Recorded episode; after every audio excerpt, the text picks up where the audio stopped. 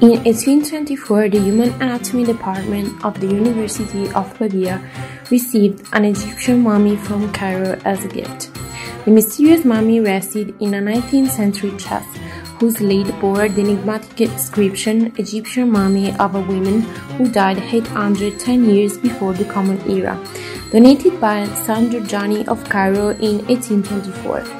Furthermore, information recorded in the catalogue of anatomical preparations compiled by Giovanni Zoja in 1889 revealed that the mummy was found in the excavation of Thebes with a papyrus from which the time of the burial was found, which corresponds to 810 years earlier of Christ. But today there is no trace of the aforementioned papyrus. Everything seems to confirm a precise dating, but it's really so. And above all, who was this mummy? Since 2013, the mummy has been at the center of a series of accurate researches with the most modern medical and forensic investigation techniques. The aim was to restore her identity, discover her age, and the period in which she lived but well before we tried to understand its origins. In fact, it's known that in 1825, Antonio Scarpa, surgeon, physician, and anatomist working in Pavia at that time, passionate about Egyptology, most likely conducted the inspections on this woman by unraveling her and performing an autopsy. In addition to the lateral cut on the left that was made to remove the internal organs and mummify, he made a horizontal cut in the lower abdomen, subsequently closed with hot wax.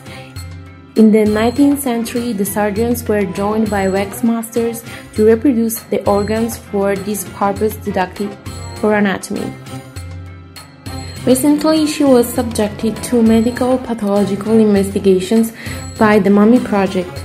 The mummy was given a ritual autopsy and it was discovered that at the time of death she must have between 20 and 22 years old.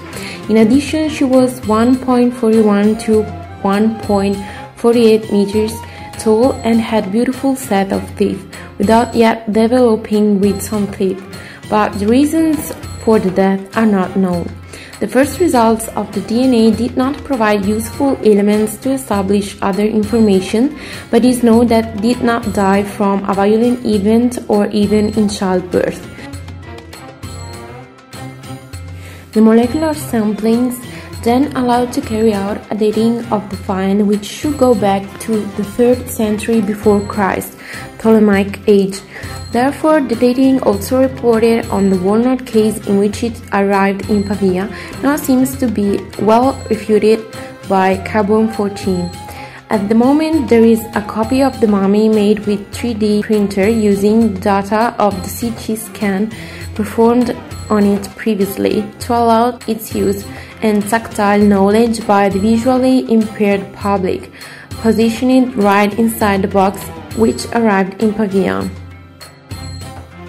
The real mummy is currently stored in a case with anti-UV crystals, while in the side drawers of the case there is a material that preserves the mummy by eliminating humidity.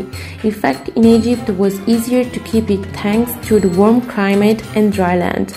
The mummy of this woman, unidentified, arrived in Pavia among the first finds, but has not always been in the Pavia Archaeology Museum. When the medical student from Pavia, Stefano Giorgiani, made a trip to Egypt with his archaeologist uncle, he donated it to the Human Anatomy Cabinet. In 1933, it passed to the Museum of Natural History, and then in the 60s, it was placed in a tower of the Visconti Castle of Pavia, where it remained until it was transferred to the archaeological collections of the university.